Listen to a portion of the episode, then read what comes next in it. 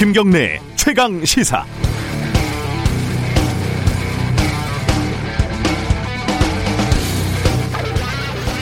저도 기자 생활을 한 20년 했는데 아직 알다가도 모르겠습니다. 기사가치 판단이라는 것이 어떻게 내려지는지 말이죠.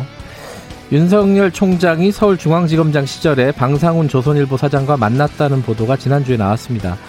사실 소문만 무성했던 건데 공식적으로는 처음 확인된 내용이죠. 박상기 전 법무부 장관 등 뭐 소스도 꽤 신뢰도가 높을 뿐만 아니라 사건의 이해 당사자를 수사 책임자가 몰래 만났다는 건 매우 부적절한 행동이다 이렇게 볼 수 있습니다. 그런데 이걸 비중 있게 다른 언론은 몇 안 됩니다. 지금 보세요. 채널 A 기자와 한동훈 검사와의 공모 의혹은 연일 중계 방송을 하고 있지 않습니까? 그 이유가 뭘까요? 검언 유착의 전형이라고 생각해서 반대쪽에서는 권언 유착의 전형이라고 생각해서 이거 아니겠습니까? 그런데 서울중앙지검장이 각종 형사 사건에 연루된 언론사 사주와 만났다는 건 진정한 검언 유착의 끝판왕 아니겠습니까? 기껏 10년 차도 안 되는 기자와 고검 차장검사와의 만남 이거 어떻게 비교를 할 수 있겠습니까?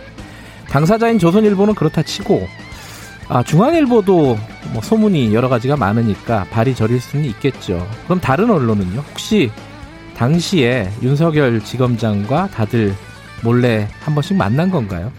참 궁금합니다. 7월 28일 화요일 김경래 최강 시사 시작합니다.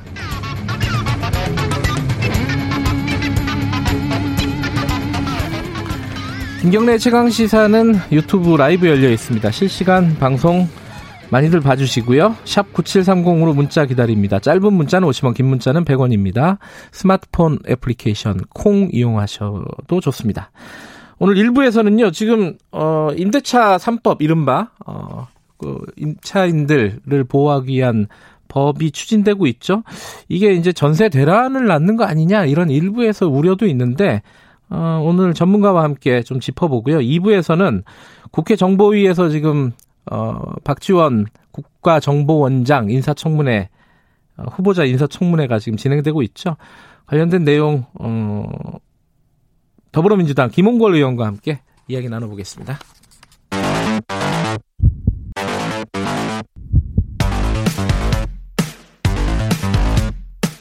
오늘 아침 가장 뜨거운 뉴스 뉴스 언박싱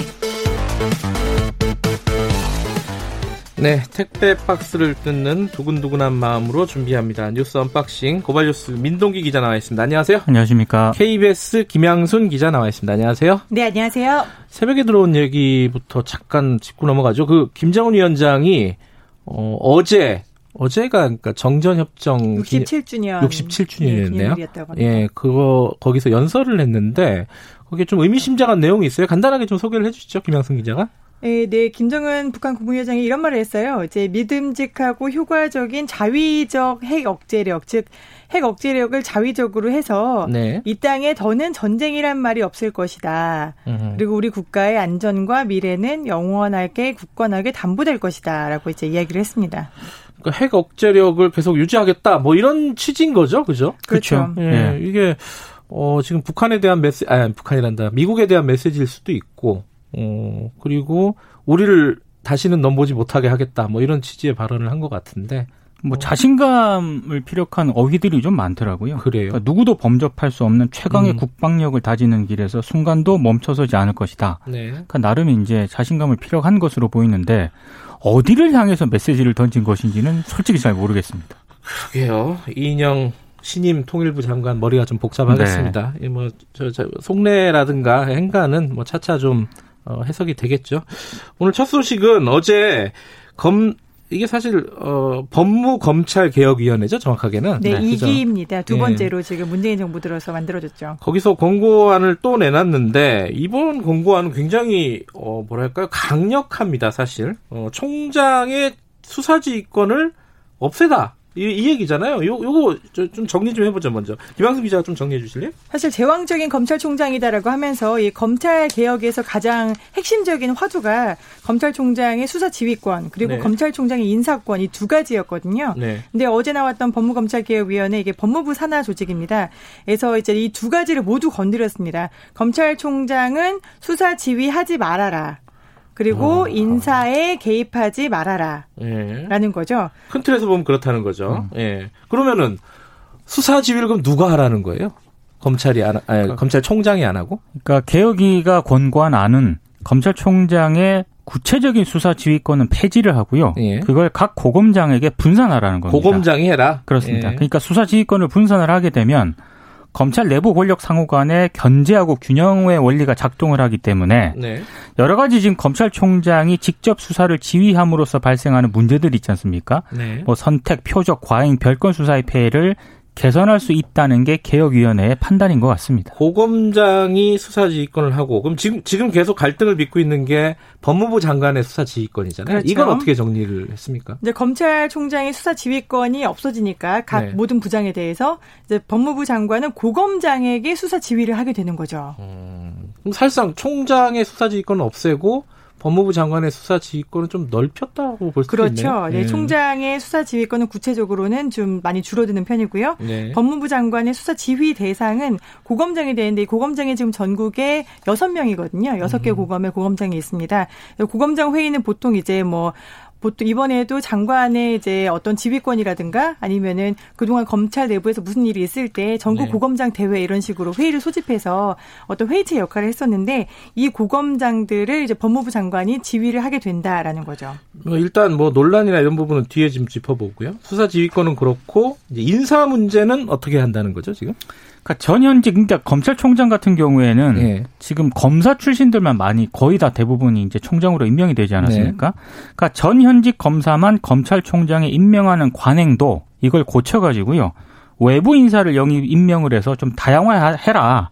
개혁위가 이렇게 권고를 했습니다. 일단 총장은 그렇게 좀 다양화 시켜라. 그렇습니다. 뭐 이게 하나가 있는 거고. 그리고 그다음에 검찰총장이 예. 하는 인사도 예. 있잖아요. 네. 이제 검찰총장이 이제 일선 수사 검사들을 임명을 하는데 사실 전권을 행사를 해왔다라는 음. 비판이 있었는데 여기에 대해서 법무부 장관은 검찰총장의 의견을 듣도록 한다라는 게 사실 검찰청법 34조 1항이에요. 네. 근데 이제 이거를 개정하도록 한 거죠. 음. 검찰 인사를 할 때 검찰총장의 의견을 듣지 말고 검찰 인사위원회의 의견을 들어라. 네. 단 검찰총장은 이검 찰 인사위원회에다가 네. 서면으로 난 이런 인사를 했으면 좋겠다라고 의견을 제출을 해라. 라는 거죠. 뭐 큰 뼈대는 이런데 자 여기에 대한 논란이 당연히 좀 있을 것 같습니다. 검찰 내부 얘기도 좀 언론에 나오는 것 같고 각종 법률 전문가들이 얘기를 하는 건데 일단은 뭐 두 가지 축인 것 같아요. 수사의 독립성이 과연 보장이 될 거냐. 지금 지금 사실 수사의 독립성을 보장하려고 만드는 거잖아요. 근데 실제로 그게 어, 진행이 될 거냐 이거에 대한 논란은 어떤 게 있습니까? 그러니까 검찰 내부 얘기는 이렇습니다. 네. 검찰총장의 힘을 빼는 대신에 이제 법무부 장관 권한을 강화하는 거지 않습니까? 네. 근데 이게 오히려 검찰이 정치적 외풍에 더 휘말릴 수 있다 이런 지금 의견이 나오고 있는데요.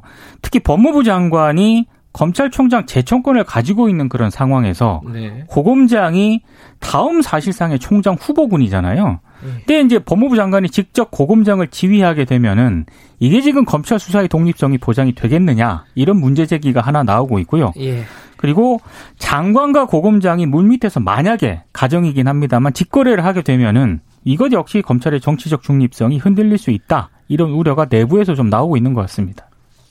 이거 좀 논란이 있겠는데요, 그죠? 어, 총장을 이제 뭐 당장 뭐 허수아비로 만드는 거 아니냐, 뭐 이런 어, 지적들이 나오고 있는데 이건 좀 어, 앞으로 논의를 좀 지켜봐야 되고 일단 권고잖아요, 그죠? 네, 일단 권고인데요. 이 음. 문제는 이제 문재인 정부 들어서 나왔던 이 법무검찰개혁위원회의 권고가 상당 부분 현실화가 되긴 아, 했습니다. 그렇죠, 네. 그렇죠. 네. 알겠습니다. 요거는 저희들이 3부에서 좀 자세히 짚어볼 예정이니까 그때 좀 어, 더 디테일하게 얘기를 좀 나눠보겠습니다. 어, 두 번째 얘기는 어제 어, 제일 뜨거웠던 현장이었습니다. 어, 국정원장 후보자 청문회 어, 어떤 얘기들 뭐 보니까 어, 가, 과거, 과거 대북 송금 관련된 얘기가 좀 있었고 또 하나가 이제 도덕성 관련된 얘기가 있었는데 어, 대북 송금 관련된 그 얘기 좀 먼저 해보죠. 아, 굉장히 좀 후보자도 만만치가 않더라고요. 예. 일단 그 주호영 미래통합당 원내대표가 문서 하나 공개를 했죠. 문서 하나 공개를 예. 했습니다. 그러니까, 그러니까 문건에는 그 2000년 6.15 남북 정상회담과 관련해 가지고 일종의 비밀 합의서 진위 논란이 좀 벌어졌는데 네. 남측이 3년 동안 25억 달러 규모의 뭐 투자라든가 경제 협력 차관을 사회 간접 부문에 제공한다 이런 네. 내용이 있고요. 남측은 인도주의 정신에 입각해 5억 달러분을 제공한다 이런 내용이 적혀 있습니다. 그리고 네. 박지원 당시 문화부 장관의 서명이 담겨 있는데 박지원 후보자는 이걸 즉각 부인을 했습니다. 그러니까 사팔 합의서는 이른바 지금까지 공개가 다 됐고 다른 문건은 기억도 없고 자신은 서명하지도 않았다. 아, 그 문건 공개한 거 있지 않습니까? 네. 그 거기에 적혀 있는 서명은 자기께 맞긴 한데 그거는 조작됐다고 본다라고 반박을 했습니다. 어, 이 이제 조영 원내대표가 그 얘기를 했잖아요. 이거 사실이면 이게 큰일 아니냐 그랬더니 진짜 큰일이다. 그렇죠. 박, 지 원 네. 후보자도. 진짜 큰일이니까 빨리 고발해라. 네. 그래서 빨리 수사하도록 해라. 이거 음. 위조된 것 같다. 라고 얘기를 했죠. 당당하게. 근데, 근데, 나중에 이제 그 비공개 청문회가 있잖아요. 사실 네. 국정원장은 그때 이제 좀 서, 상황을 좀 설명을 했다면서요. 박지원 음. 후보자가.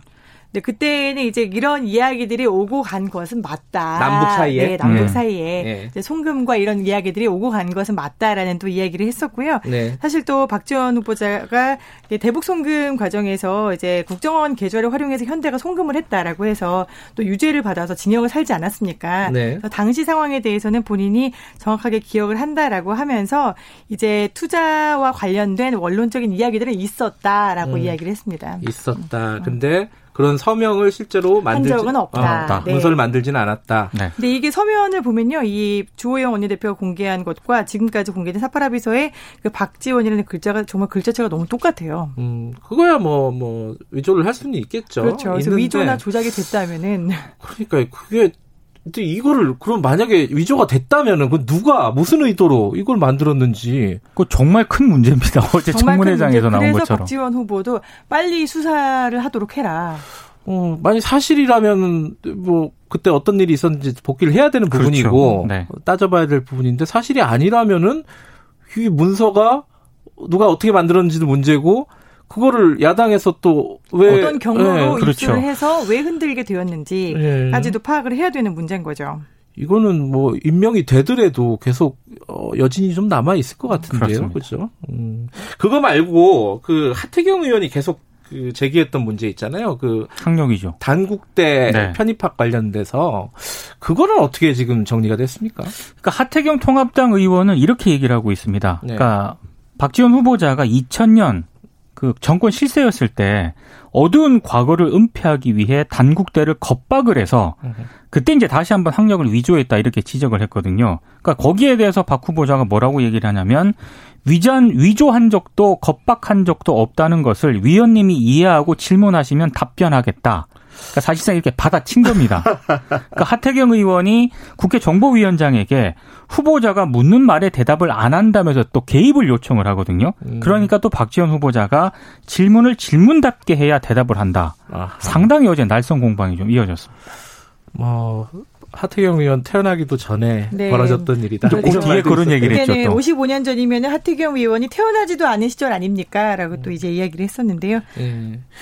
그 부분은 사실 이제 아니라고 하니까 사실 증거는 없는 거고 그래서 네. 계속 여야가 좀 조, 조사를 하자 이런 쪽으로 지금 정리가 되고 있는 건가요? 그러니까 미래통합당은 이 학력 위조 의혹과 관련해 가지고요. 네. 교육부의 당국대 조사가 여, 조사에 여야가 합의를 하면 음. 찬반 의견을 명시한 청문 보고서 채택에 참여하겠다. 음. 이런 입장을 민주당에 전달을 하긴 했는데요. 네. 최종적인 입장은 오늘 결정할 예정이라고 합니다. 어제 또 나왔어요. 주적이 누구냐? 네, 주적이 누구냐. 네, 끊임없이 나오는 질문입니다. 예. 네, 어제 주, 주호영 원내대표가 총대를 맸어요. 예. 그래서 또 박지원 후보자에게 주적이 누구냐라고 묻자 북한이 주적이면서 평화와 협력, 통일의 대상이다라고 굉장히 노련하게 능구렁이 음. 같은 질문 답변을 하셨습니다. 정치 구단답게. 그랬더니 주 원내대표가 주적이 북한인 게 틀림없죠라고 또 되물었어요. 그랬더니 네. 박 후보자가 여기서 100번 소리를 지를까요? 아니면 광화문 광장에서 할까요?라고 불쾌했는데요. 어, 이 백미는 이렇게 불쾌하게 언성을 높이고 나서 이제 정회가 되자 박지원 후보자가 조영 원내대표에 가서 아, 좀 살살 하시죠. 라고 음. 악수를 청하는 장면이 또 이제 포착이 됐습니다. 어, 아까 박지원 후보자가 어, 질문 같은 질문을 해라라는 네. 얘기를 했는데 추미애 장관도 국회에서 똑같은 얘기를 했죠, 사실 그죠? 똑같은 이야기를 했습니다. 네. 네. 이게 사실 추미애 장관이 답변을 하는 순서는 아니었고요. 네. 그추 장관의 아들의 군휴가 미복귀 의혹이 있었잖아요. 예. 예 이걸 관련해 가지고서는 고기영 법무부 차관이 답변을 하는 순서였습니다. 근데 여기에 대해서 윤한홍 의원이 고기영 법무부 차관에게 추 장관의 아들이 동부지검에 고발된 게 지난 1월인데 당시에 차관은 동부지검장 아니었냐. 음. 그리고 석 달 뒤에 바로 차관으로 발령이 났다. 네. 추 장관 아들 수사 사건과 관련이 있어서 동부지검장을 하다가 차관이 된 게 아니냐. 라고 의혹을 제기를 한 겁니다. 네. 근데 여기에 대해서 그 옆에 앉아있던 추미애 장관이 소설을 쓰시네. 라고 끼어들었던 거죠. 그러니까 정치 구단답게, 어, 박지원 의원은 이 뭐랄까 말로는 이길 수가 없는 사람이잖아요. 그분이. 그런데 두 가지 지금 그건 여진이 계속 남아 있을 것 같네요. 그죠? 조사를 그쵸. 하겠다는 거고 네. 하나는 뭐 문건이 위조된 건지 뭔지 그건 확인해야 되는 부분이 그건 확인을 해야죠. 네. 네. 알겠습니다. 그건 여기까지 하고 어제 또그 미중 관계가 어 어, 뭐랄까요? 미국이 먼저 휴스턴에 있는 영사관을, 영사관을 폐쇄를, 폐쇄를 했죠. 그리고 어제 중국이 맞대응으로 청두 네, 청두 예. 주재 미국 총영사관을 27일 오전 10시를 기해서 폐쇄를 했는데요. 예. 이게 24일에 휴스턴 총영사관 주중 중국의 예. 휴스턴 주재 총영사관을 폐쇄를 하자마자 이제 바로 이제 보복 조치를 한 겁니다. 네. 근데 이 어, 청두 총영사관의 업무를 종료를 하면서 중국이 약간의 이제 선전을 좀 심하게 했어요. 음. 이제 외교부가 오전 11시에 소셜 네트워크 서비스 웨이보가 있죠. 웨이보에다가 네. 어 우리가 정문으로 들어가서 아주 정당하게 정문을 통해 들어갔다. 이제 휴스턴의 음. 미국 외교 관계자들이 중국 총영사관의 뒷문으로 들어갔거든요. 네. 여기를 비꽈가지고 우린 정문으로 들어갔다라고 했고요. 그 다음에 중국 관영 CCTV가 오전 6시 18분부터 중국 제 청두에 있는 미국 총영사관에 걸려 있던 성조기 하강식 장면을 웨이브에다가 생중계를 했습니다. 음, 네. 이걸 생중계를 하는 걸 보면서 새벽인데 20만 명이 넘는 좋아요가 달렸고요. 그다음에 현장에 몰려 들어 가지고 시민들이 동영상을 찍고 폭죽을 터뜨리고 이런 막 굉장히 어떻게 보면은 환호하는 그런 모습들을 웨이브에서 고스란히 생중계를 한 겁니다. 예. 앞으로 계속 이런 정면 충돌, 추가적인 뭐 영사관 폐쇄라든가 공간 폐쇄가 계속 진행이 될 것인지, 정면 충돌이 갈 것인지, 아니면 여기서 대략 좀 한번 숨을 고를 것인지, 요게 좀 궁금한 부분이긴 해요. 음, 어떻게 근데 될지. 뭐 추가 폐쇄 할 것 같은데요, 지금 그래요. 분위기상 보니까. 어렵네, 이 동네도. 참, 여기까지 듣겠습니다. 고맙습니다. 고맙습니다. 고맙습니다. 뉴스 unboxing, 고발 뉴스 민동기 기자, KBS 김양순 기자였습니다. 지금 시각은 7시 37분입니다. 최강! 시사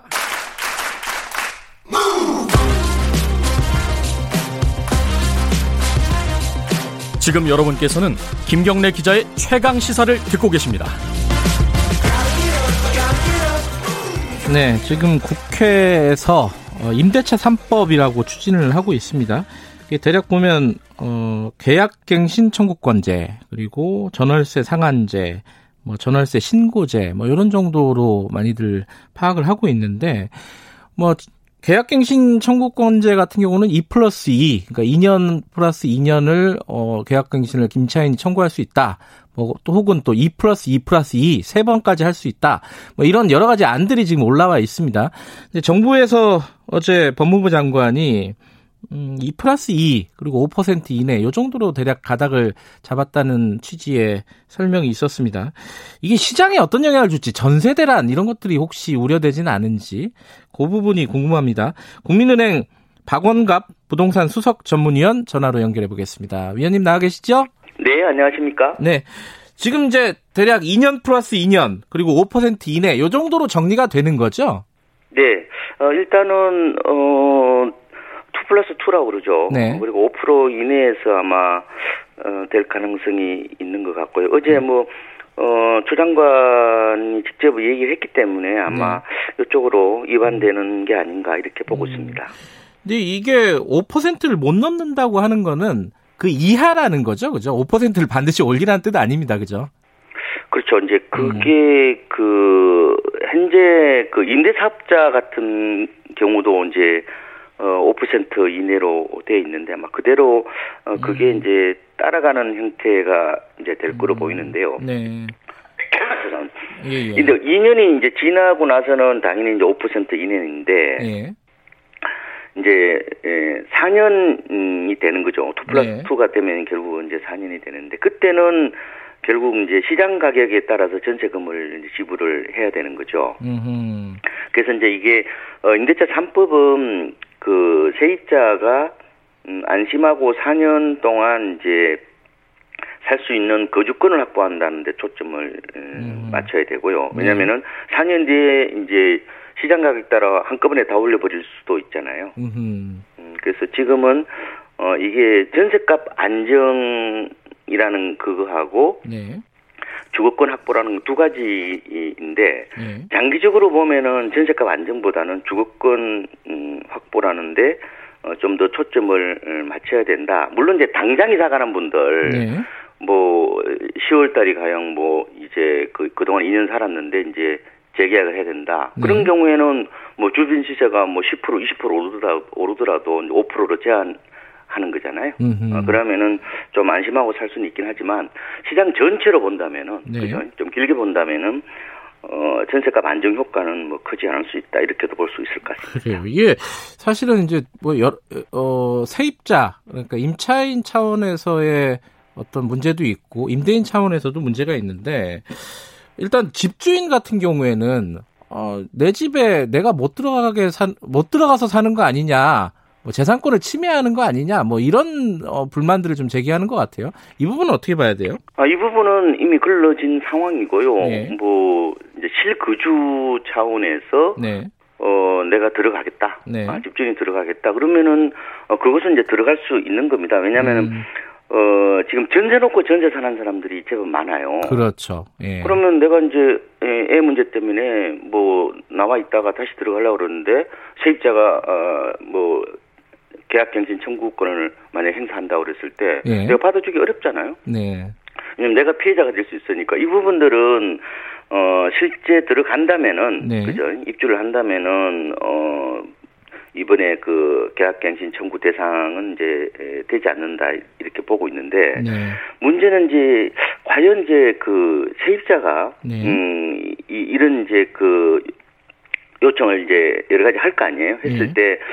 어, 그냥 세입자를 내보내기 위해서 집주인들이 실제, 실제 들어오지 않으면서도 음흠. 약간 이장 전입할 가능성이 좀 야하. 있죠. 예. 그러니까 집주인의 실거주 요건을 명확하게 이제 해야 되는 건데, 막 가령 이제 집주인이 그 아파트에 일단 전입신고만 해놓고요. 네. 어, 한 한 달 정도 있다가, 어, 전세 가격을 이제 시장대로 좀 높게 받고, 어, 세입자를 드릴 수가 있는 거죠. 그래서 이 과연 집주인의 실거주 요건이라는 게 6개월인지 네. 아니면 1년인지 그에 대한 명확한 어, 규정을 하지 않으면은 약간 악용할 수 있는 어떤 그런 음. 측면들은 있다. 그래서 음. 결론적으로 이 편법을 막기 위해서는 실거주 범위와 기간에 대해서 네. 명확하게 어느 정도 법에서 좀, 어, 음.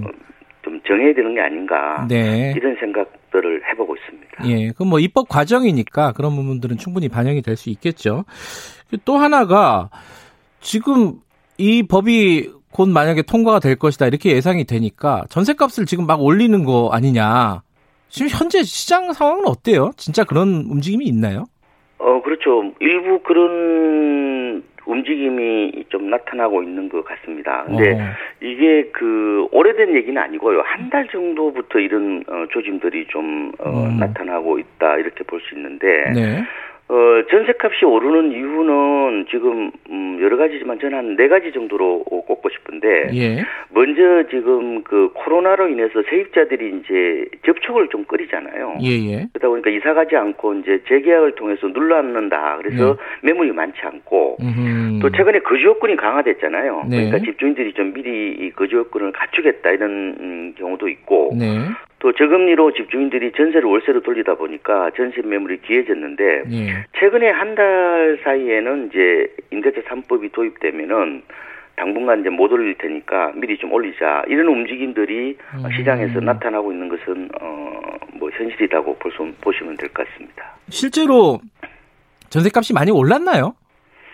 지금 통계적으로 보면요, 네. 어, 올 들어서 7월까지 그 전국 전세 가격은 한 1.6% 정도 올랐는데 아마 네. 감이 잘 안 오실 겁니다. 그런데 그렇죠. 네. 통계적으로 어쨌든 5년 만에 아마 최고치 갱신할 가능성은 있고요. 아하. 서울은 지금 7월까지 한 2.3% 정도 올랐는데 서울이 많이 올랐군요. 예, 네. 지난해 수준을 좀 넘어선 어, 상황이다 음. 이렇게 보시면 될 것 같습니다. 어 이게 이번에 임대차 3법이 통과가 되면은 뭐 역대급 전세 대란이 올 수도 있다. 이런 우려들 일부에서는 얘기를 하고 있는 것 같은데 박 의원님께서는 어떻게 생각하십니까? 저는 좀 지켜봐야 되는 어떤 그런 측면인데요. 네. 어 이제 어, 공급 물량이 없어서 전세값이 올라간다 뭐 그런 이제 보도가 잘못 나오고 있는데 네. 제가 실제 그 부동산 114의 입주 물량 자료를 이제 누계를 쭉 보니까요. 예. 올해 전국적으로 아파트 입주 물량이 35만 가구 정도 되는데 예. 10년 평균치보다는 18%가 많아요. 아하. 서울은 올해 4만 7천 가구인데 10년 예. 평균에 비해서 50%나 많습니다. 음흠. 그래서 물량 자체로만 본다면은 전세는 이제 걱정은 없다고 저는 보고 있는데 예. 이제 변수가 이제 임대차 3법 이다. 예. 그래서 지금 곧 이제 가을 이사철이 다가 어 오잖아요. 예. 음, 그래서 단기적으로는 전세값이 좀 불안해질 측면들은 어, 충분히 있다. 왜냐하면 아까 말씀드린 것처럼 집주인이 음. 지금 시장에서 교섭력 우위에 있다고 얘기를 하거든요. 네. 매물이 워낙 없다 보니까 그래서 음. 미리 좀 올릴 가능성이 이제 있는데 네.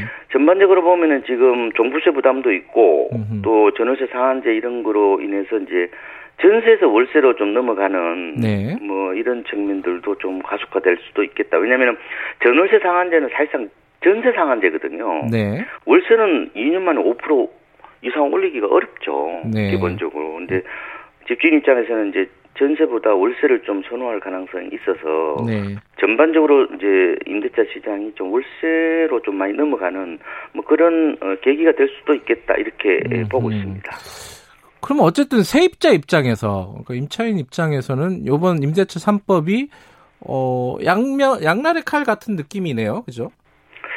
그래도 전반적으로 세입자의 네. 어떤 권익이라든지 이런 측면은 음. 어좀 도모되는 측면들은 있죠. 네. 근데 이제 그게 가격보다는 뭐 단기적으로 이제 재개가 앞둔 어, 세입자 입장에서는 가격이지만 어, 멀리 보면은 그게 가격보다는 주거권이라는 그 측면을 좀 더 초점을 음. 맞춰야 된다 어, 이런 말씀을 어, 드리는 거고요. 음. 옛날에는 원래 그 임대차 기간이 1년이었어요. 네. 근데 이제 80년대 후반에 2년으로 바뀐 거 이제 4년으로 바뀐다. 음. 이렇게 보시면 될것 음. 같습니다. 그렇게 생각하니까 좀 쉽네요 이야기가. 그 근데 지금 이제 사실 아까 어 입주 물량 같은 경우에는 어 조금 과거 예년에 비해서 지금 많다고 말씀하셨잖아요. 그렇습니다. 근데 지금 정부가 공급 확대 방안을 지금 정리하고 있지 않습니까? 조만간 발표한다고 하는데 뭐 서울의 유유부지 뭐 이런 거 개발하고 용적률 상향하고 요거는 어떤 뭐 좀 효과가 있을까요? 집값 안정하는데? 그렇죠. 이제 시장에 신호를 보내는 거라 저는 이렇게 말씀을 드리는데 예. 이게 이제 공급을 한다고 그래서 이게 당장 뭐 집값이 안정된다 이런 이제 단순 도식에 빠지면 안 돼요. 왜냐면은 음. 시간이 걸리는 거잖아요. 시차가 그렇죠. 있는 건데. 근데 어쨌든 이제 그 장기적으로 보면 공급은 시장 안정의 핵심 요소다 이렇게 보시면 되고 네. 어, 지금 뭐 가용 토지를 최대한 확보해서 공급을 한다는 어떤 그 신호를 좀 강하게 좀 보낼 수 있도록 네. 아마 공급 계획을 구체화하고 속도를 좀 내면 좋겠다. 음. 특히 이제 공급 확대 신호는 무주택자들의 심리 안정에도 저는 좀 도움이 될것 음. 같아요. 집값이 항상 이게 과열되거나 할 때는 예. 무주택자들이 불안이 좀 극에 달하면은 이게 비성적 과열로 나타나는 경우가 많거든요. 네. 그래서 지금은 어쨌든 뭐 곧 아마 다음 주쯤이나 뭐 이런 어, 구체적인 방안들이 나오지 않을까 이렇게 보고 있습니다. 근데 서울에 유효부지 개발하고 뭐 용적률 올리고 이래 가지고 어느 정도나 공급이 확대될 수 있어요? 이게 뭐저 사실 정해져 있는 거잖아요, 이 부분은. 그렇죠. 지금 어 제가 아까 가용 토지를 최대한 확보해야 된다 예. 말씀을 드렸는데 어, 지난번에 태릉 골프장도, 어, 나왔고요. 예. 또 용산 정비창도 있고, 음. 또 역세권이 한, 우리나라에서 한, 어, 서울에서 한 300개 이상 됩니다. 네. 근데 여기를 좀, 어, 고밀도로 개발을 하는 거죠. 음. 뭐, 일반 주거 지역을 뭐 준주거 지역으로 해서 좀 높게 네. 하고, 또 그 준공업 지역 같은 데도 많이 있어요. 네. 지금 거의 뭐 저 이렇게 좀 기능이 떨어진다고 할까요? 좀 네.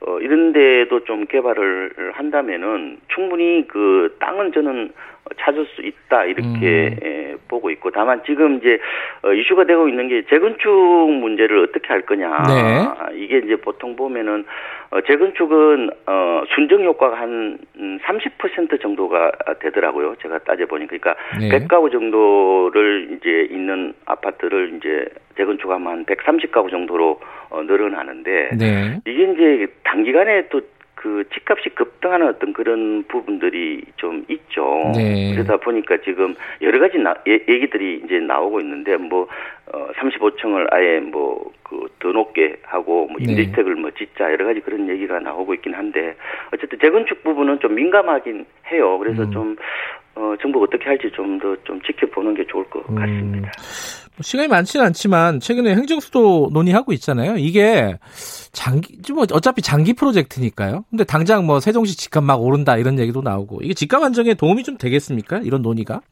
글쎄, 근데 이제 집값을 잡기 위한 목적으로 행정수도 이전은 음. 국민들께서 좀 공감하기가 조금 어려운 어떤 그런 음. 측면이 있더라고요. 실제로 그 설문조사 같은 걸 예. 보니까.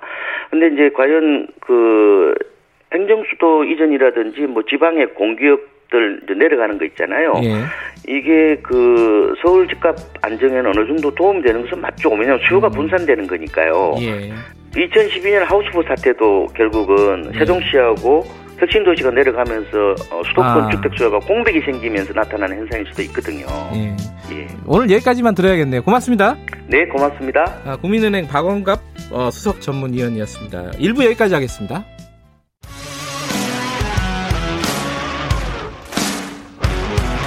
탐사보도 전문 기자 김경래 최강 시사. 네, 김경래 최강 시사 2부 시작하겠습니다. 어제 박지원 국정원장 후보자 인사청문회 어, 가장 뜨거운 뉴스였죠. 국회가 굉장히 어, 열기가 뜨거웠습니다. 이 뭐 아까 뉴스 언박싱에서 조금 간단하게 짚었는데 뭐 하나는 이면 합의 서라고 야당에서 주장한 문건이 하나 나왔습니다. 어, 2000년 6.15 남북 정상회담 관련된 거고요. 이거는 좀 뭔가 이게 뭐 좀 처음 보는 문건이라서 다들 이 진위 여부도 약간 불확실한데 이게 사실이라면 지금 좀 충격적인 사건이기도 하고요. 그게 하나가 있고 또 하나가 도덕성 문제인데 당국대 편입학 문제, 학력 위조 의혹인데 이 부분도 명확하게 뭐 결론을 내리지는 못한 것 같습니다. 어, 어제 청문위원회 직접 참석한 국회 정보위 더불어민주당 김홍걸 의원과 함께 인사청문회 쟁점 좀 얘기 좀 나눠보겠습니다. 스튜디오에 모셨습니다. 안녕하세요. 예, 안녕하세요. 어제 뭐 전반적으로 어, 열기는 뜨거웠어요. 왜냐하면 어, 후보자와 어, 특히 이제 야당 의원들 네. 사이에 뭐 이제 설전 같은 것들도 많이 벌어지고. 근데 뭐 전반적인 평가는 음. 어떻게 하십니까 위원으로서? 뭐 대체로 무난하게 끝났다고 보고요. 그래요? 음. 뭐 열기가 뜨거웠다고 그러시는데 네. TV 카메라가 생중계 할 때만 뜨거웠습니다. 그래요? 네, 카메라가 꺼지면서 열기가 식기 시작해서 아하. 이제 비공개로 들어가니까 네. 질문도 점잖아지고 음. 대답도 짧아지고 음. 예, 그렇게 예, 뭐 동의합니다. 뭐 이런 식의 대답으로 쉽게 쉽게 음. 넘어가고. 카메라가 문제인가요? 이게? 예. 또 특히 야당 분들은 네. 뭔가 존재감을 과시해야 되기 때문에 네. 지난번 통일부 장관 그 청문회 때 네. 괜히 사상 검증 꺼냈다가 음. 이 오히려 역풍만 맞지 않았습니까? 네. 그래서 이번에는 뭔가 좀 해야겠다. 성과를 내야겠다 하는 음흠. 그런 좀 압박감이 있었겠죠. 뭐, 뭐 야당 시각으로 보면은 뭐 결정적인 한방 뭐 이런 거는 없었다고 보십니까? 전혀 없었죠 그런 게. 음. 저도 뭐 생각보다는 네. 그러니까 사실 지난주 금요일까지만 해도 네. 저쪽에서 뭔가 하나 더 터트릴 수도 있다 이런 루머가 돌았었거든요. 아, 새로운 게 뭔가 있을 수도 있다. 예. 어. 근데 그게 없더라고요. 음흠. 그래서 뭐 아마 별다른 걸 못 찾은 모양이다. 음. 이렇게 추측을 했는데 예상대로 뭐 그런 한방이란 게 없었습니다. 예. 뭐 아까 말씀하셨지만 요새 이제 사상 검증 이런 것들은 잘 안 먹히니까요. 시대가 시대인 만큼. 또 주적 얘기는 좀 나왔어요. 주적이 누구냐? 예. 아, 북한은 주적이 맞냐? 예, 이그 질문. 하루 이틀 써먹던 방법도 아닌데 음. 뭐 지치지도 않는지 또 그걸 꺼내시더라고요. 음. 근데 어제 나왔던 얘기 중에 이게 주호영 원내대표 통합당 원내대표가 어, 공개한 문건 있지 않습니까? 그 이른바 비밀 합의서 거기에 이제 박지원이란 이름이 예. 사인이 들어가 있는 그런 문서인데 이제 5억 달러를 제공한다. 이건 5억 달러 준 건 맞잖아요. 그거는 밝혀진 거고. 정부에서 준 건 아니고 예. 현대에서 이제 여러 가지 관광이라든가 네. 북한의 대북 사업의 그 권한을 받는 조건으로 준 거죠. 이제 그거는 이제 뭐 다 알고 있는 얘기고 예. 법적인 판단도 끝난 얘기인데. 예, 그렇죠. 근데 거기에 새로 적혀 있는 게 25억 달러의 차관 제공. 요거는요, 어, 처음, 물론 이제 뭐 말은 있었지만 이런 문서는 처음 봤잖아요. 이게 진위 여부가 가장 이제 쟁점일 것 같아요. 이 어떻게 보셨습니까? 그 문건은? 근데, 어, 잘 아시다시피. 네. 그런 액수가 북한으로 간 일이 없지 않습니까?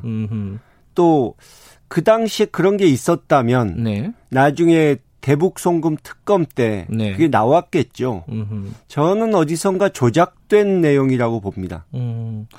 근데 이게 그 남북 합의서를 조작했다. 이거는 엄청난 범죄에 해당되기도 하고요. 근데 이게 네. 언제 어느 시점에 만들어진 건지 모르기 때문에 아하. 조작이 됐다 하더라도 예. 뭐 지금 수사에서 그 범인을 찾아내기는 쉽지 않을 것 같다는 생각이 드네요. 음, 하긴 이게 2000년 일이니까요, 그죠? 20년 그렇죠. 전이네요. 음. 그래도 이게 어떤 진위 여부나 이런 것들은 좀 밝혀져야 된다고 보십니까? 어떻게 보세요, 김원근 의원께서는? 뭐 누가 어떤 의도로 예. 만들었는지는 밝힐 수 있다면 밝혀야겠죠. 음흠. 뭐 수사 의뢰라든가 물론 이제 박지원 의원은 어 뭐 그 사본이나 진본이나 달라 그러면은 수사를 예. 의뢰하겠다. 진보는 있을 리가 없죠. 아하. 가짜니까. 예. 가짜 진보. 어쨌든 그게 오면은 수사를 어, 당 차원에서도 의뢰를 하실 생각이 있으신가요? 뭐 충분히 고려할 만한 일이죠. 음흠. 이 문서를 만약에 누가 조작을 했다면은 왜 조작을 했다고 보십니까? 글쎄요. 어떤 뭐 저도 추측밖에 할 수 없지만 그렇죠. 뭐 어떤 용공이 조작을 하려는 음흠. 정치적인 의도가 있지 않았을까. 음흠. 그렇게 추측할 수밖에 없죠. 그러니까 당시 이제 정상회담이 뭔가 대가가 있었던 거 아니냐 사전에 예, 예. 뭐 이런 얘기들이 계속 있었잖아요. 예. 거기에 대한 어, 그때 만들어진 것이다 이렇게 추측을 하신다는 거죠 지금 말씀하시는 거는. 뭐 그 시기나 나중에 뭐 특검을 할 때나 음. 그한 2, 3년 사이 네. 그때 누군가가 만들어진 것 아닌가 음흠. 그렇게 보는 겁니다. 이게 참 진위 여부도 지금 뭐 다 추측밖에 할 수 없는 거라서 그렇죠. 얘기를 뭐 깊이 있게 또 오래된 일이고 예, 나누기가 좀 어려운 얘기긴 합니다.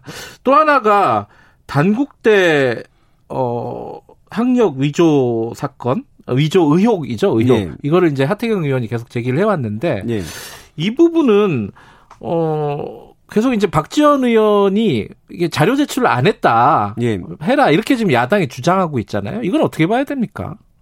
글쎄요. 뭐 그분들은 어 학력 위조를 했다고 믿으시는 네. 그러니까 수상하게 의심하는 근거가 있는 것 같아요. 음. 근데 그러니까 의심은 당연히 할 수 있습니다. 네.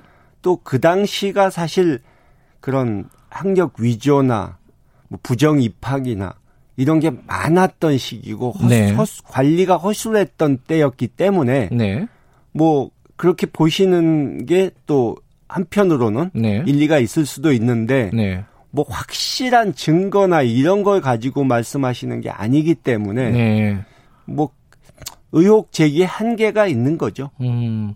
그러니까 이제 야당은 계속 그렇게 주장하고 있잖아요. 그 의혹 제기를 해서 뭔가 자료를 제출해 달라. 그런데 박지원 후보자가 제출을 안 하고 있기 때문에 사실상 인정하는 거 아니냐? 이게 이제 하태경 의원의 주장 아니겠습니까? 뭐 이인영 후보자 때 예. 아들의 이제 의료 기록을 내놔라 음흠. 하는 주장과 비슷하게 음흠. 그러니까 이 의혹 제기한 부분과 상관없는 것까지 네. 사적인 부분까지 드러날 수 있기 때문에 네. 이 제출하기 어렵다 음흠. 하는 게 그쪽 입장인 것 같습니다. 음흠. 이 부분은 이제 어 이쪽 야당 쪽에서는 어그 당국대를 뭐 조사를 할 수 있는 거를 여야가 합의를 하면은 뭐 청문 보고서 채택에 참여할 수 있다 뭐 이런 얘기를 하고 있잖아요. 예. 이건 가능한 얘기입니까?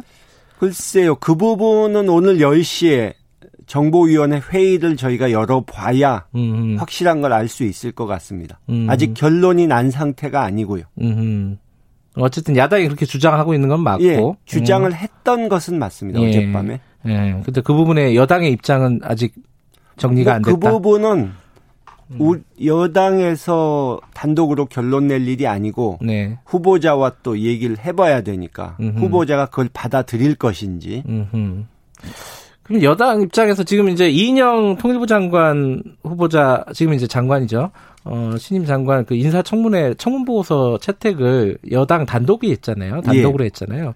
요번에는 이게 좀 합의가 될 것인가? 그게 이제 관심사일 것 같은데 어떻게 전망하십니까? 글쎄 저희로서는 합의 처리하고 싶은데. 아, 그게 언제나 그렇겠죠. 예. 예. 근데 야당에서도 예. 지금 이인영 후보자 청문회에서도 별로 성과를 내지 못했고 네. 이번에는 좀 뭔가를 보여주겠다고 벼르고 있었는데 음. 어제도 뭐 특별히 한 방이 없지 않았습니까? 네. 그래서 체면상 합의해 주기가 쉽지는 않을 것 같다 음흠. 하는 생각이 드네요. 일단 지금 관계 뭐 상황 자체는 그렇다. 예. 예. 또 하나의 음. 문제제가 이건 약간 어, 어떤 도덕성이라든가 약간 뭐 비밀 합의서 이런 차원이 아니라 정권 후반부 국정원장이잖아요. 이제 마지막 국정원장이 될 가능성이 높은데 박지원 후보자가 이게 전문가라기보다는 정치인이 아니냐. 과연 적절한 인사인 것인가. 뭐 이런 문제 제기가 근본적으로 좀 있잖아요 야당 쪽에서 특히 뭐 조태용 의원 같은 경우에 예 뭐 저는 당연히 그런 문제 제기는 할 수 있다고 생각합니다. 네. 그러니까 개인의 신상이나 네. 무슨 사상 검증 같은 네. 수준 낮은 공세 말고 네. 이제 그 사람이 정말 이 일을 수행할 능력이 있느냐 네. 또 올바른 정책을 펼칠 그런 소신을 갖고 있느냐 네. 이런 걸 검증하는 청문회라면 저는 뭐 미국식으로 이틀 삼일 해도 좋고 네. 증인 여럿 불러도 괜찮다고 생각하는 사람입니다. 예. 근데 어 지금 말씀하신 부분에 대해서는 네. 저도 좀 우려가 아주 없지는 않습니다. 아, 그래요? 왜냐하면 어허. 박지원 후보자께서 네. 물론 정치력이 뛰어나고 능력 있는 분인 거는 뭐 누구나 다 인정하죠. 네. 근데 지금 상황이 네. 이 북측에서 6.15 때 이제 옛날에 박지원 후보자와 상대했던 네. 그런 분들은 다 돌아가시거나 이 현역에서 은퇴를 했고 네. 당시 김정일 정권과 김정은 정권은 많이 다르다는 거죠. 네. 그 김정은 정권은 옛날에 2년 이런 거에 연연하질 않아요. 네. 실용적이고 당장 자기들에게 뭘 해줄 수 있느냐. 음. 우리의 지금, 지금 어려운 형편을 타게 하는데 무슨 도움이 될 수 있느냐. 이걸만 가지고 평가를 하거든요. 음흠. 그러니까 6.15는 고사하고 4.27, 9.19 때 참여했던 분들에게조차도 지금은 좋은 감정을 갖고 있지는 않습니다. 음흠. 왜냐하면 대접을 그렇게 잘해줬는데 자기네들은 얻은 게 없다. 남측이 합의를 제대로 성실히 안 지켜줬다. 네. 이렇게 생각을 하거든요. 네. 게다가 또 지금 미, 우리가 합의를 못 지킨 중요한 이유가 미국 측에서 유엔 제재를 들면서 반대한 것 때문 아닙니까? 네. 그러니까 다시 말해서 남북 간의 협상이 다시 제대로 이루어지려면 네. 미국을 설득해서 뭔가 북측에게 내놓을 카드를 만들어내야 되는데 네. 결국 제일 지금 현재 상황에선 제일 중요한 것은 미국에게 의심을 사지 않고 미국을 설득해낼 수 있는 능력이 있느냐. 음흠. 그게 가장 중요한 거죠. 네. 그러니까 그 부분에 대해서 박지원 후보자는 적임자라고 보세요? 글쎄요. 지금 정보 외교 안보 라인에 네. 그런 걸 해낼 수 있는 분이 과연 있는지 음. 아직은 확신이 서질 않습니다. 음, 그 부분에 대해서는 어 약간 유보적인 생각을 갖고 계시군요. 그렇죠. 근데 지금 박전 후보자가 어 북미 정상회담 가능성이 열려 있다고 했잖아요. 그거는 이제 사실 우리의 역할도 굉장히 중요할 텐데 이 가능성 있는 얘기라고 보십니까? 어, 저는 한 30% 가능성은 있다고 봅니다. 너무 낮은 거 아니에요? 어, 그것도 많은 거죠. 아주. 많은 거예요. 네. 그러니까 다른 대통령 같았으면 대선 앞두고 지금 코로나니 뭐니 골치 아픈데 무슨 네. 북미 협상이냐. 네. 가능성 전혀 없다. 이렇게 말을 했을 텐데 네. 트럼프 대통령은 좀 어떻게 보면 아웃사이더고 괴짜이기 때문에 네. 지금 물에 빠진 사람 지푸라기라도 잡는다고 그런 거라도 시도할 가능성이 있다고 음. 보고 그러니까 small deal 그 과거에 영변 플러스 알파를 해야 된단 말이 나오지 않았습니까? 예. 그 알파를 좀 작은 것으로 하고 북한에게는 알파를 주는 것을 제재 완화 플러스 네. 연락사무소 같은 걸 주는 거죠. 네. 평양에. 그러면은 북한 입장에서는 체제 안보에 도움이 되는 것을 받는 것인데 네. 미국에서는 그것을 북한이 비핵화 방향으로 가겠다고 하니 우리가 평양에 상주 인력을 배치해 놓고 감시하겠다. 네. 이렇게 명분을 달면 되거든요. 그 정도 합의는 또 정상이 음. 안 만나고 그냥 예를 들어 뭐 김영철 부, 이 부장과 폼페이오 장관이 만나서 합의문 사인하는 걸로 해도 됩니다. 음흠. 그러니까 한 30%라고 하지만 그것도 지금 상황에서는 꽤 높은 어, 거죠. 높은 걸로. 음. 박지원 후보자와 저와 견해가 좀 다른 것은 네.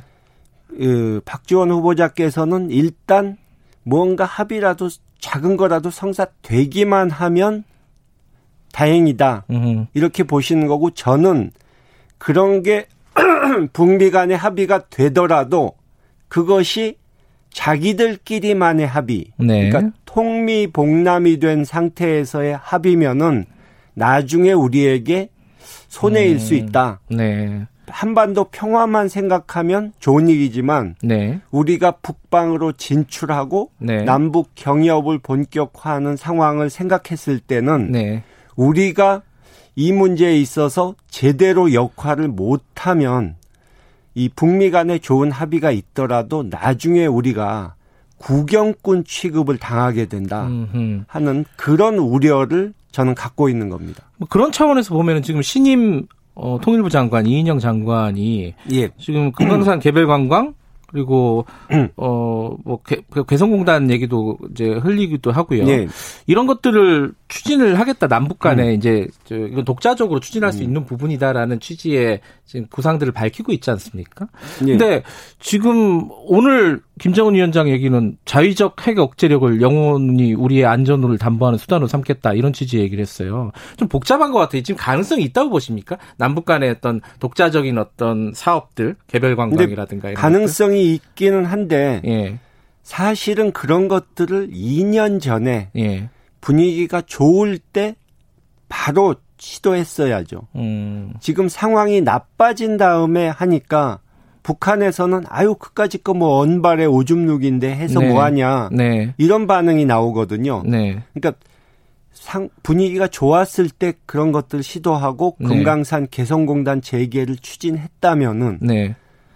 북쪽에서도 받아들였겠죠. 음. 근데 이제는 이제 어떻게 보면 호미로 막을 것을 가래로도 막기 힘든 음흠. 옛날에는 조금만 줘도 생색이 났는데 네. 지금은 그렇지가 못한 거죠. 사실 철도 같은 것도 그것이 공사를 당장 시도하면 유엔 제재 위반이 되지만 북한의 고속철을 깔려면 계획을 세우고 설계하고 이러는데 시간이 2년 걸립니다. 네. 그러니까 그때 시작했으면 네. 유엔 제재는 위반하지 않으면서 우리가 북한에다가는 우리 지금 하고 있지 않느냐 네. 하고 큰 소리 칠 수 있었는데 네. 그러지 못한 게 굉장히 저로서는 아쉬운 부분이죠. 근데 아쉬운데 그러면은 지금 그럼 무엇을 해야 되느냐 당장 그러니까 지금 당장은 네. 이 우리가 직접 북한에게 뭘 붙잡고 설득하고 이거는 쉽게 통하지 않습니다. 음흠. 오히려 미국을 상대로 설득해서 네.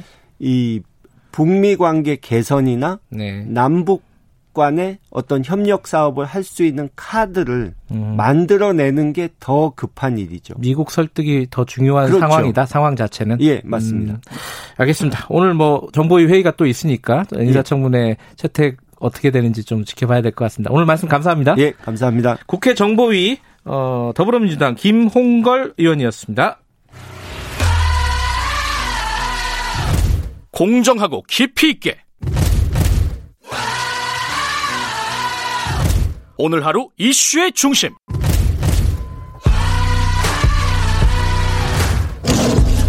김경래 최강 시사.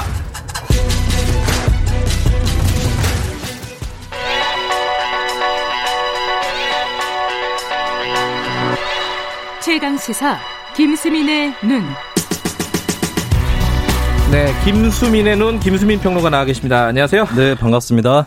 오늘은 어 우리나라에 존재하는 오각 관계에 대해서 네. 너무 복잡한 거 아니에요? 오각 관계 네. 어디 어디예요? 이거는 이게 정치권하고 법조계를 묶어서 얘기를 좀 해보겠는데요. 네. 아, 요즘처럼 일반 국민이 사법 절차나 제도에 대해서 맞아요. 박식해지는 계기가 또 있었나 싶습니다. 알고 싶지 않은데. 네, 검찰 수사심의위원회라고 하는 것은 대검찰청 예규로 존재하는 겁니다. 법에 있는 것도 아니에요, 그렇죠? 네. 근데 네. 국민들이 다 알게 됐고요. 네. 이걸 둘러싸고 벌어진 오각 관계, 수사심의위원회에 걸려 있는 이재용 삼성 부회장, 한동훈 검사 그리고 정치 세력 민주당, 통합당 음. 이 오각 관계를 좀 얘기해 보겠습니다. 아, 그러니까 이, 이재용 부회장, 한동훈 검사, 민주당, 통합당 수사심의위? 네. 이렇게 오각 관계인가요? 그렇죠. 아, 복잡하네요. 자, 이 중에 이제 오각관계면은 약간 편이 있을 거 아닙니까? 네. 어떻게 자를 수가 있죠? 그 사실 궁극적으로는 다 따로 존재하는 다 건데. 따로 있는 거예요? 그나마 가까운 편이라고 볼 수 있는 게 이제 한동훈 검사가 정권과 불화하고 있는 건 팩트이기 때문에 네. 예, 아무래도 통합당 한동훈 여기가 뭐 잠깐이나마 가까워 보이긴 합니다. 음흠. 근데 이제 좀 묘한 것은 수사심의위원회에서 한 검사장에 대해서 수사 중단 권고가 나왔을 때 네. 통합당의 김은혜 대변인이 논평을 냈는데 네. 검찰 개혁을 한다면서 심의위를 만들고 입맛에 맞지 않자 적폐라고 뱉어낸다 이렇게 민주당 비판을 했는데 네. 여기서 끝이에요. 그러니까 이게 좀 어, 특이한 거는 예를 들면은 한동훈 검사에 대한 법무부 감찰 논란 때도 윤 석열 검찰을 못 믿겠다는 선언이다라고 통합당에서 얘기를 했거든요. 음. 이상하게도 논평에 한동훈이란 말은 잘 안 나옵니다. 어, 그 왜 그런 거예요? 이게 실제 통합당 내부에서 한동훈 하면 이를 가는 사람이 있다. 아. 라고 하는 전언인데요. 저승사자였군요. 왜 그러면 이제 이명박 박근혜 전 정권에 대한 적폐 수사를 음. 했었기 때문에 이 감정적인 측면에 좀 주목을 하고 싶어요. 그러니까 음. 예를 들면 군대에 있을 때도 어, 자기가 굉장히 괴롭힘을 당하면 최고참보다 직접적으로 자신을 괴롭힌 사람이 더 미워 보이는 거거든요. 아, 우리 편인 것 같은데 네. 아, 우리한테 너무 독하게 했어. 이런 거군요. 그러니까 전에 독하게 했고, 그리고 윤석열 총장이야 본인이 이제 좌천을 당하거나 이런 게 있기 때문에 음. 뭐라고 좀 쉽게 말을 못 하겠는데, 한동훈 검사장 같은 경우는 이제 특히 정권 교체 이후에 전 정권 적폐 수사를 했기 때문에 음. 통합당 입장에서 굉장히 어, 감정적으로 좀 쌓여 있는 것들이 있다. 예, 그런 것들이 논평에 좀 드러나는 것 같아요. 그 아까 다섯 개 오각 관계 중에 통합당과 그 이해관계로만 따지면은 네. 어 실제로 친하지는 않은데 통합당과 한동훈 검사가 좀 가까워 보이긴 하지만 네. 실제로는 또 감정적으로는 그러기가 힘들다. 그렇죠. 그러면은 이 중에 가장 뭐랄까 적대적인 관계는 누구 네. 누구라고 볼 수 있을까요? 많은 분들이 짐작하시겠지만 민주당 네. 대 통합당이겠죠. 아, 그건 너무 너무 당연한 얘기잖아요. 근데 제가 주목하고자 하는 것은 네. 자적자.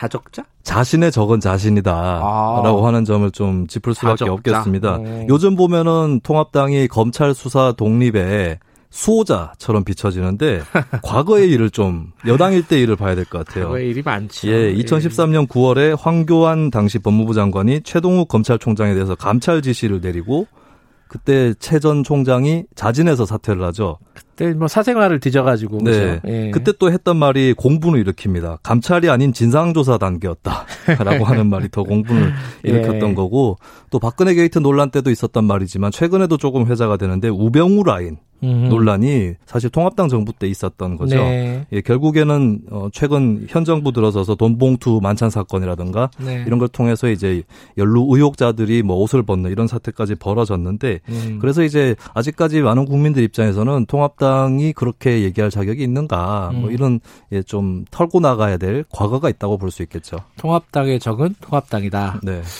민주당의 적도 민주당인가요? 어떻게 되나요? 이거는? 민주당 같은 경우는 최근에는 이제 검찰의 직접 수사를 축소해야 된다라고 네. 하는 그런 검찰 그 검경 수사권 조정의 원칙적인 입장이죠. 네. 예, 그러면서 특수부 폐지도 진행을 해 왔는데 사실 정권 초기에는 특수부 힘을 키워줬던 것이 민주당 정부였습니다. 수사. 그렇습니다. 예. 그래서 근데 사실 그때도 강압 별건 수사 있었을 수 있는 것이고 음. 소위 얘기하는 먼지털이 이런 부분들이 이제 그 비록 정적이 수사를 받지만 그 폐해는 좀 시정돼야 된다 이런 식으로 나갔었으면 검찰 개혁에 힘이 더 크게 받았을 거예요 그 힘을. 음. 어 근데 이제 정권의 정권 쪽으로 검찰의 칼이 향하게 되면서 네. 그 다음에 이제 검찰 개혁 얘기를 하게 되면 네. 이게 맞는 말일지라도 좀 설득력은 떨어지는 것이다라고 볼 수가 있겠죠. 네. 그리고 최근에는 이제 검찰 수사 심의위원회에서 어, 이재용, 한동훈 차례로 불기소 공고가 났는데 음흠. 온도 차가 있어요. 이재용 불기소 건에 대해서는 민주당이 그렇게 뭐 반응을 하지 않았는데 예, 한동훈 검사장 부분에서는 좀 떠들썩하죠. 음. 이런 부분들도 국민들 입장에서는 어, 그래도 재벌이 검찰보다 더 강할 텐데라고 생각한다면 음. 어, 조금 강약 약강으로 비춰질 수가 있겠습니다. 민주당의 어, 타임라인으로 봐도 과거의 과거 뭐 정권 초기와 지금과의 네. 입장이 좀 다르고 지금도 뭐 예, 예를 들어 이도, 이재용과 한동훈에 음. 대한 음. 입장이 약간 온도차가 보인다. 네. 자 그러면은 지금 이재용 사실 아까 처음에 오각관계에서 이재용 부회장은 왜 들어가 있나 여기. 네. 근데 수사 심의위 때문에 이제 그렇죠. 얽혀 있는 거죠. 이게 사실 그러면 이재용 부회장과 한동훈 검사는 어, 지금 처지가 똑같다. 네. 어, 처분만 기다리고 있는 거잖아요, 사실. 그렇습니다. 그렇죠. 그렇게 그 얘기가 좀 이상하게 돼 버렸네요. 두 사람 관계도 굉장히 묘한 게 아, 둘과의 관계도 또 예. 네. 삼성 바이오로직스 분식 회계 사건을 이제 초창기에 진두지휘했던 사람이 바로 한동훈 검사장입니다. 서울중앙지검 제3차장 관계 맞네요. 네. 이번에 공개된 한동훈 녹취록에도 보면은 네. 그 사람을 봐줄 생각이 제일 없는 사람이다, 자신이. 그 사람이 이재용 그렇죠. 이재용 부회장 거죠? 얘기하면서 예. 그러니까 이제 재벌 총수 쪽에도 좀 껄끄러운 검사인 것은 음. 사실이었죠. 네. 근데 이제 삼바 기소가 이루어지기도 전에 두 사람 다 검찰 수사 심의위원회 그 안건으로 걸리는 그런 비슷한 신세가 되어버린 겁니다. 예. 그두 사람의 마음은 어땠을까 좀 짐작을 해보면 이재용 부회장 쪽이 마음이 더 편했을 것 같아요. 예. 매도 먼저 맞는 게 낫다고 본인이 먼저 신청을 해서 본인이 먼저 불기소 권고를 받았기 때문에 음. 그러면 한동훈 검사장은 어떻게 생각을 했을까? 음. 예, 한편으로는 이제 어, 내가 노연하면 이재용 부회장 또 노연하기 쉬운 거 아닌가 음. 이렇게 생각을 할 수 있겠지만 또 한편으로는 그래도 내가 노연하는 게 좋겠다 뭐 아마 이런 양가적인 심정이 교차하지 않았을까 싶고 이재용 부회장 입장에서는 한동훈 당신은 어떻게 되는지 두고 보자 이런 생각을 또 했을 수 있겠습니다. 어쨌든 어, 둘에게 모두 심의위원회에서 어, 불기소를 권고를 한 상황인데 이게 어떻게 될지 좀 복잡합니다. 검찰이 어떤 선택을 할지 네. 그죠? 음, 어떻게 보십니까? 그 저는 굳이 이제 좀 가능성을 점쳐 보자면 네. 가장 가능성이 높은 것은 둘 다 기소. 그 다음이 이재용만 기소, 한동훈만 기소, 둘 다 기소 안 한다. 음. 이건 것 같아요. 그러니까 순서대로 가장 가능성이 그렇습니다. 그러니까 높은 순서에서 예. 낮은 순서로. 둘다 음. 불기소하기가 어려운 것은 검찰 수사심의위 권고를 안 받아들였다라고 하는 부담은 있겠지만 네. 둘다 불기소했을 경우에 그 중요한 사건 두 가지를 다 헛되게 수사했다는 말이냐. 음. 이런 공세에 처할 수 있는 것이고. 그렇죠. 그렇다고 둘 중 한쪽만 기소하기에는 아니 어느 거는 받고 어느 건 안 받느냐. 그 기준이 뭐냐? 그렇게 그렇죠. 또 물어볼 수 있는 하필이면 그 물론 어. 두 가지가 분리돼 있는 사안이긴 하지만 하필이면 예. 세간의 이목이 집중된 두 사건이 음. 같이 걸렸던 거기 때문에 예. 그래서 하나만 기소하기는 어려울 것이다. 그리고 예. 굳이 하나만 기소한다면은 이재용 부회장만 하는 것이 조금 더 가능성이 높다고 봅니다.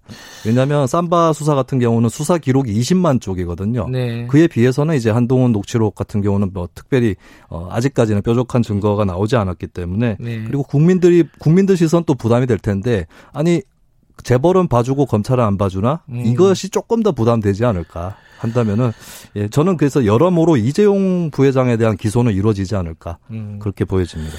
뭐 추미애 장관은 법에 따라서만 아, 판단하겠다 이렇게 네. 생각, 얘기를 했는데 어쨌든 오늘 오각 관계 얘기를 했는데 이게 그 결론은 뭐예요 그러면 그래갖고 어떻게 네. 되는 거야 이게 제가 아까 자적자 얘기도 네.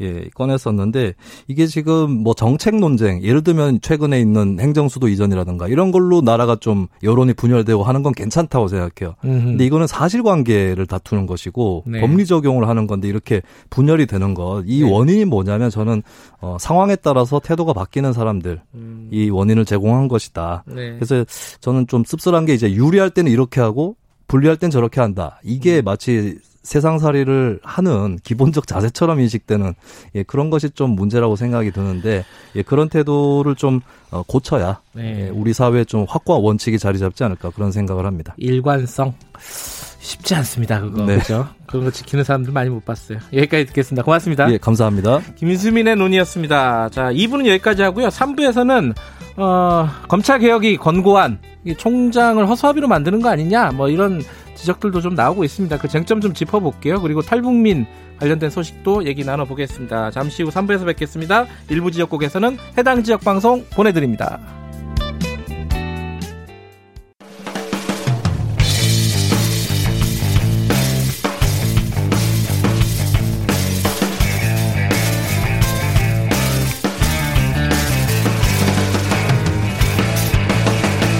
김경래의 최강 시사.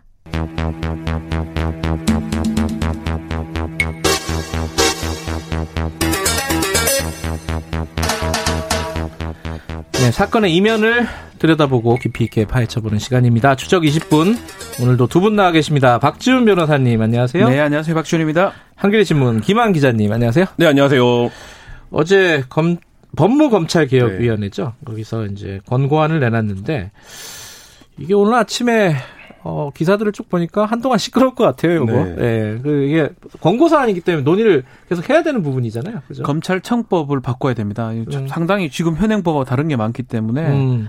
입법 사항이니까 잘 안 될 것 같아요. 아, 아니, 아니 벌, 벌써부터 아니, 이렇게 결론을 주시면 어떻게 법을 바꿔야 됩니다. 어. 아, 그 법안에서 그틀 음. 안에서 뭐 시행령이나 시행 규칙을 음. 바꾸는 거라면 충분히 논의가 더 될 가능성이 큰데 예. 상당히 반발이 클 걸로 생각이 됩니다. 어, 지금 네. 근데 여당이 어, 170석이 넘는데 어, 뭐 밀어붙일 수도 있는 거 아니에요? 현실적으로 보면. 네, 할 수는 있겠죠. 뭐 네. 지금 어쨌든 뭐 국회를 에서 다수당이기 때문에 근데 네. 이 내용의 핵심이 뭐냐면 검찰총장이 가지고 있던 지휘 권한을 사실상 법무부 장관에게 넘기는 거예요. 그럼 법무부 장관이 그거를 갖고 총장이 아니라 고검장급들에 대한 수사 지휘권을 갖는 게 사실 핵심입니다. 네 가지로 구성이 되는데요. 뭐 검찰 수사의 정치적 중립성 보장, 뭐 이거야 원론적으로 늘 하는 얘기고 법무부 장관의 검찰 인사실 검찰총장의 의견 청취 절차를 개선한다. 이것도 사실 지금 현재 법무부 검찰 관계에서 인사권이 사실상 법무부 장관에게 완전히 넘어온 거다라는 게 세간의 평가기 때문에 사실 이제 뭐 크게 보완할 한, 보완적인 내용은 아니고 인사는 그렇고 네, 네. 검찰총장의 임명 다양화는 뭐 사실 이제 검찰 개혁의 방안으로 계속 얘기가 돼왔던 이건 입법 사항이 아니에요, 그죠? 네네 그렇죠. 부분입니다. 뭐 외부에서 온다든지 뭐 네. 어제 구체적으로 뭐 여성 판사 출신 뭐 이런 얘기도 나왔는데 요새 이 네 가지 공고 중에 핵심은 사실 이 수사의 지휘권을 검찰총장이 아니라 법무부 장관이 갖는다 이걸로 이제 정리할 수 있을 것 같습니다. 그렇죠. 지금 네. 이제 우리 현행 검찰청법에 따르면요, 예. 법무부 장관이 지휘 감독을 가지는 건 맞습니다. 예. 다만 구체적 사건에 대해서는 검찰총장만을 지휘 감독한다 이렇게 음. 규정이 돼 있는데 만약 이 개혁안대로 바뀐다면 검찰총장 빠지고요. 이렇게 구성이 될 것 같아요. 고등 검사장을 지휘한다 이렇게 음. 될것 같습니다. 어쨌든 지금 이제 어떤 민감한 수사 같은 거 할 때 어, 검찰총장의 재가가 있어야 되잖아요. 지금 네. 상황은 그러니까 그렇죠. 지금 이제 추미애 장관이 그 사건 그 채널 A 그 사건에 대해서 손 떼라고 한 게 손을 대고 있다는 얘기였잖아요. 거꾸로 네. 얘기하면 그러니까 검찰총장의 권한이 구체적인 사건들을 다 관장할 수 있는 권한이 있었다는 건데 그렇죠, 그렇죠. 그거 하지 말라는 건데. 그렇죠. 하, 이게 저는 이 뉴스를 딱 보고 그런 생각이 들더라고요. 자 검찰의 권한이 총장에게 집중돼 있는 상황을 해소하는 거잖아요. 네. 그거는 뭐 큰 방향에서 보면은 뭐 타당하다. 어, 고검 고검장에게 다 나눠 주자는 거잖아요. 네. 분산시키자는 건데 그런데 그거를 법무부 장관이 또 지휘하게끔 그렇죠. 만들었다. 요, 여기서 생각이 좀 복잡해지는 거예요. 이거 이 박지훈 저는 이제 이 개혁안의 뭐 가타부타를 떠나가지고 예. 검찰이 좀 자신들을 도르, 되돌아볼 필요는 있을 것 같다는 생각이 아, 갑자기 듭니다. 성찰적인 얘기로 아, 왜 그러냐면 예. 이제껏 이제 법무부 장관이 검찰 출신일 때가 있었고요. 예. 검찰 출신이 아닐 때도 있었습니다. 간혹 판사라든지 그럼요. 교수 예. 출신들이 하고 특히 현 정부 들어와서 지금 교수 두 분 지금은 이제 판사, 판사. 출신 예. 정치인이 지금 하고 있는데 예. 놀랍게도 검찰 출신의 법무부 장관일 때는 잘 돌아갑니다. 아무 문제 없이 동일체니까. 요런 요런 법 개혁에도 상관없어요. 네. 검찰 출신의 법무부 장관이면 네. 다만 문민이라고 이제 굳이 말할 수 있는 교수라든지 검찰 출신이 아닌 사람이 법무부 장관이 됐을 때 항상 삐걱거렸었거든요. 네. 그런 부분 때문에 과연 검찰이 독립을 하는 게 이게 정말 검찰만의 독립인지 아니면 이게 정권하고 관련된 부분인지 이런 부분들을 좀 봐야 되고 권위주의 정부 시절 때는 그 검찰 출신이 법무부 장관이 돼가지고 말을 좀 잘 듣는 형, 형국이었는데 굳이 네. 표현하자면 네. 좀 권위주의 정부가 아닌 상황이면 특히 검찰 출신이 아닌 일반 교수라든지 일반 판사가 했을 때는 검찰이 조금 그 법무부 장관이 지휘를 안 듣는 형국으로 바뀌었거든요. 이런 네. 부분들 역사적 부분들을 보지 않을 수가 없지 않을까 생각이 듭니다. 일단 뭐 평가는 뭐 차차 하도록 하고 이게 어제 어, 개혁위에서 권고안 발표하면서 이 문장이 있었어요. 검찰총장이 2,200명의 검사 수사를 지휘하는 것은 비정상적이다. 세상에 이런 나라 없다. 네. 이런 얘기를 했어요. 어, 총장 지휘권이 고검장에 가면은 검찰의 정치적 독립이 두텁게 된다. 뭐 이거 여기에 대해서는 어떻게 판단을 해야 될까요? 아, 이런 부분인데요. 그러니까 이게 이제 그 양날의 검 같은 얘기인데 예. 이런 겁니다. 검찰총장은 2년 임기가 보장되는 자리입니다. 뭐 임기를 못 채우는 분도 많지만 네. 고검장은 법무부 장관이 임명하는 사람들입니다. 음흠. 근데 여기서 그러면 그냥 형식 논리로 검찰권이라고 하는 강력한 권한을 빼고 조직 내 논리로 보면 총장이 당연히 고검장들보다 독립성이 높습니다. 그렇죠. 그럴 수밖에 없죠. 근데 총장이 지휘하는 사건, 그러니까 저는 이제 검찰개혁 논의의 맹점이 거기에 있다고 보는데 총장이 2,200명의 검사를 지휘하고 어떤 특정한 사건들에 대해서 강력한 영향력을 행사하는 건 정말 어, 뭐, 몇 건이나 될까요? 1년에. 그게 항상 어떤 수사냐면 권력과 관계된 수사. 그러겠죠. 에서만 네. 이제 빛을 발하는 거거든요. 그러면 이 부분도 사실 마찬가지인데 법무부 장관 사람들이 이런 오해를 하게 되는 거예요. 지금 권력과 불편한 수사를 하고 있으니까 이런저런 뭐 오해들을 낳고 있는데 예. 검찰총장이 권력의 불편한 수사를 하니까 검찰총장의 힘을 빼기 위해서 이런 방안을 개혁 방안이라고 제시하는 것 아니냐 네. 이런 오해를 사고 그렇죠. 있는 거죠. 근데 이제 네. 이게 그래서 이 검찰 개혁을 해야 된다라고 하는 당위와 명분에도 개혁도 언제나 시기와 내용이 중요한데 지금 약간 시기적으로 오해를 살 수 있는 때 이 방안을 내놨다 이런 생각이 드는데 그게 이제 마찬가지로 음. 역사적으로 거슬러 올라가면 박주민 변호사님 얘기하신 것처럼 검찰 출신 장관이 있을 때는 문제가 없다가 다른 이제 출신 장관이 오면 늘 검찰이 좀 삐걱된다. 그러면 이제 사실 그 삐걱대는 것도 그러면 안고 가야 되는데 그 부분에서 특정 총장의 권한을 힘을 빼는 것으로. 그러니까 이게 사실 음. 조건과 상황은 언제든 바뀔 수도 있거든요. 권력 음. 입장에서 보더라도. 네. 근데 좀 그런 오해를 지금 사고 있는 방안이 아닌가 이런 생각이 듭니다. 그러니까 검찰 독립이라는 용어를 좀 달리 쓸 것 같아요. 음. 원래 같으면 이제 좀 현 정부도 네. 뭐 살아있는 권력도 철하라는 게 검찰 독립일 수가 있는데 네. 권위주의 정부 때 그렇게 해야지요. 음. 정말 치기 어려울 때 쳐야 되는데 정말 치기 좋을 때만 칠라 그러거든요. 그러니까 지금 사실은 검찰 독립이라는 이거는 뭐 제 생각이기도 하고 그냥 문제 제기를 좀 하는 겁니다. 아마 네. 이 검찰 개혁 이와도 마찬가지고요. 네. 검찰 독립이라는 명분 아래 아래에 검찰 지상주의가 되지 않는가 이런 것들을 좀 우려해가지고 이런 계획안을 낸 것 같습니다. 그러니까 그 상황에는 맞는 상황 말이긴 한데 우리 지금 김한 기자가 지금 지적한 것처럼 네. 많은 국민들이 봤을 때는 지금 검찰이 예컨대 현 정부 수사를 하려 그러니까 검찰총이 힘 빼려고 하는 거 아니냐 네. 이런 참 우려는 사실 되는 게 사실이죠. 음. 근데 전체적으로 취지로 봤을 때는 검찰의 독립이라는 생, 그 어떤 단어라든지 뜻을 조금 달리 계속 해석되는 게 아닌가 음. 정부에 따라서 그런 부분 우리가 좀 계속 바라봐야 되지 않을까 생각이 듭니다. 제가 말을 조심스럽게 하는 게 되게 아주 조심스러워 돌리잖아요. 다들 무서워요. 그만큼 검찰이 저도. 그래서 말을 돌리는 거예요. 제가. 아, 이게 아까 김한 기자가 양날의 검이라는 단어를 쓰셨는데 이게 어그 검찰총장의 권한 집중도 역시 양날의 검이잖아요. 네, 그렇죠. 왜냐하면 권한이 세고 임기가 보장돼 있기 때문에 외풍을 막아줄 수 있는 거잖아요. 사실은 네, 또 네. 거꾸로 얘기하면은 근데 권한이 세니까 또 지맘대로 할 수도 있는 거고. 아 그러니까 그말 어. 분명히 독립성 보장을 해야 되는데 네. 지금 현 총장은 어떻게든 십몇 프로 받는 지금 대권 주자가 돼버렸어요. 야, 야권에. 이게 바람직한 모습이라고 생각이 들진 않거든요. 네. 참 말하기 조심스럽지만. 네. 그런 의미에서 전체적인 취진 개혁안은 오히려 나쁘다고 보긴 어려운데 지금 시기상 봤을 때는 상당히 오해를 받을 가능성이 크겠죠. 많은 국민들이 아, 조사하려니까 검찰총에 힘 빼는 거 아니냐 이런 얘기를 할 가능성이 높겠죠. 어, 이 추미애 장관은 밀어붙일 것 같은 느낌도 좀 있고요. 이 부분은 안 돼요. 근데 계속 얘기를 하지만 왜왜 안 돼요? 법을 바꿔야 됩니다. 검찰 창법을 바꿔야 되는데. 아이고 바꾸면 되잖아요. 이거 국회에서. 뭐 지금 청문회 가서 쩔쩔 매는데요. 뭐 여기 되, 겠습니까 쩔쩔 안 매던데.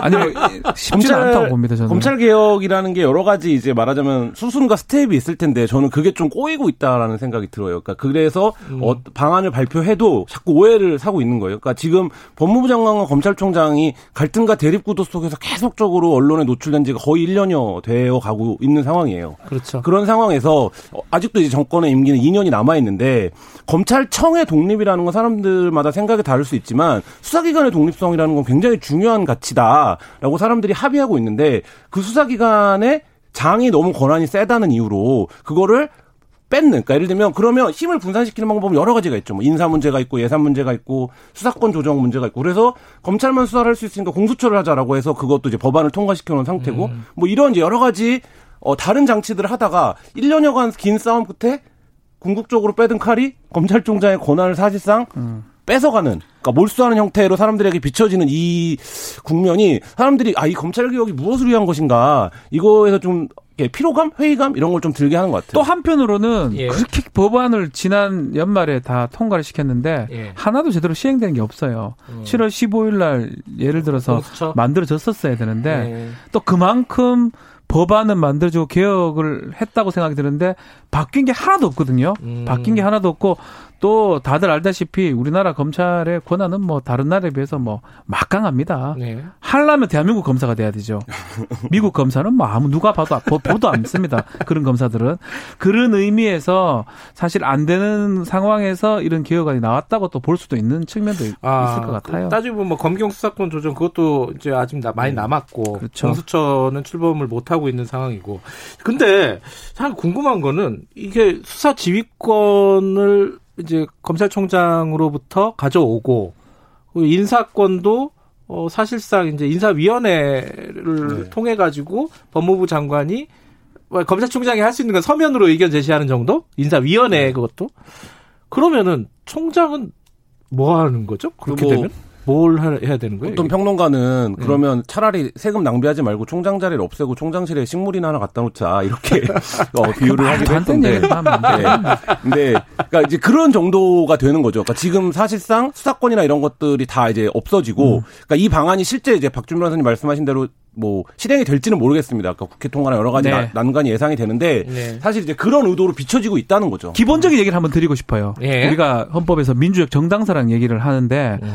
민주적 정당성이 가장 큰 사람은 대통령입니다. 음. 바로 음. 유권자들이 뽑는 거죠. 그렇죠. 2차적으로 정당성이 새살이 계속 늘 어지는데 두 번째로 가는 사람이 법무부 장관이고요. 음. 검찰총장은 세 번째입니다. 음. 근데 지금 현 돌아가는 모양새를 보면 왠지 검찰총장이 직접 선출된 권력으로 보이거든요. 있거든요. 음흠. 그런 것들을 생각해 보면 네. 이런 법안은 이제 뭐 법안에 뭐 문제점 시기상 문제점이 있을 수 있지만 네. 민주적 절차로 봤을 때는 뭐 식물총장 이런 쓸데없는 소리는 들을 필요도 없는 얘기고 음. 사실은 민주적 절, 절, 절차로 봤을 때는 큰 문제는 없다. 음. 대통령이 문민이 통제하는 거랑 똑같은 거거든요. 그렇게 보는 게 그냥 헌법적 가치로는 틀리진 않다 생각이 좀, 듭니다. 그러니까 우리 사회에서 시행되지 않았던 형태의 시스템이기 때문에 그래서 그런 거죠. 낯선긴 한데 또 따지고 보면 법무부 장관이 그러면 지휘하면 뭐가 또 달라지는 건가? 아 다르죠. 어, 그 너무 정부랑 가깝잖아요. 아니요. 법무부, 장관. 법무부 장관이 검찰 출신이 가면 또 똑같은 거죠. 음... 아주 검찰 출신이 간다 그러면 더 잘하겠죠. 그러니까 이게 제도의 문제라기보다는 지금 어쨌든 사람들 지금 사람들의 지금 얘기해도 네. 그다 어느 정도 그게 들어왔는데 사람의 문제로 자꾸만 비춰지는 거예요. 그러니까 음. 이게 그래서 일부 어떤 언론들은 오늘 제목을 뭐 윤석열이 힘빼기냐 이렇게 뽑기도 했는데 이게 이제 그 정부는 검찰 개혁 방안이라고 얘기를 하는데 사람들은 거기에 자꾸 윤석열만 윤석열 총장만 보이는 거예요. 그러니까 그렇죠. 그 부분이 지금 문제고 그거 자체가 이 정부의 일이잖아요. 그러니까 어쨌든 음. 이 정부에서 이걸 하면서 총장과 이 갈등을 빚은 건데 그 실패, 그러니까 이런 것들이 말씀하신 대로 뭐 정말로 검찰 출신 장관을 안 해서 그런 건지 뭐 어떤 건지 근데 어쨌든 지금 그 부분에서 총체적으로 너무 너무 많은 얘기들을 하고 있고 필요 음. 이상으로 그리고 이게 일반 국민들 입장에서는 과연 어떤 의미의 개혁 인 거냐가 자, 이제는 헷갈릴 정도까지 온 게 아닌가 이런 생각도 듭니다. 뭐 누구의 잘못이냐를 따질 수도 있긴 한데 어 그거 뭐 누구의 잘못이냐를 따지기 전에 생각해 보면은 지금 상황이 너무 복잡해진 그렇죠. 건 사실이에요. 그렇죠. 그죠. 일을 일하려고 만든 조직인데 아... 일은 안 하고 싸우기만 하는 거잖아요 지금. 그 모습이 국민들이 음. 상당히 피로감을 느낍니다. 네. 그 요번에 나온 개혁안도 그 싸움을 해소하는 게 아니라 더 좀 부추기는 예, 모양새입니다. 그런 느낌이라서 그러니까 지금 수사가 예. 뭐 검찰의 기소나 수사가 너무 독점돼 있어서 수사심의를 만들고 전문수사단을 꾸리고 이런 걸 제도화했더니 그걸 거칠 때마다 수사의 정당성이 강화되는 게 아니라 논란만 지금 증폭이 되고 있는 음. 상황이거든요. 근데 이것도 마찬가지로 음. 아, 이 방향이 개혁 방향이야라고 제시를 했지만 사실 어, 저 의도가 뭐야 이거 자체를 이제 의심받는 상황 언제나가 네. 되고 있어서 상당히 좀 네, 필요한 문제가 되어가고 있습니다. 알겠습니다. 아, 추, 어, 추미애 장관도 머리가 복잡할 것 같고 윤석열 장 아, 총장도 더 복잡할 네, 것 같아요. 복잡하고. 음. 또 가장 복잡한 사람은 문재인 대통령이 아닐까라는 생각이 듭니다. 요, 요, 요, 뭐, 이제 앞으로 정치권에서 좀 논의가 되겠죠. 자, 여기까지 듣겠습니다. 고맙습니다. 네, 감사합니다. 감사합니다. 박지훈 변호사님, 그리고 한겨레신문 김한 기자님이었습니다. 김경래 최강시사 듣고 계신 지금 시각은 8시 45분입니다.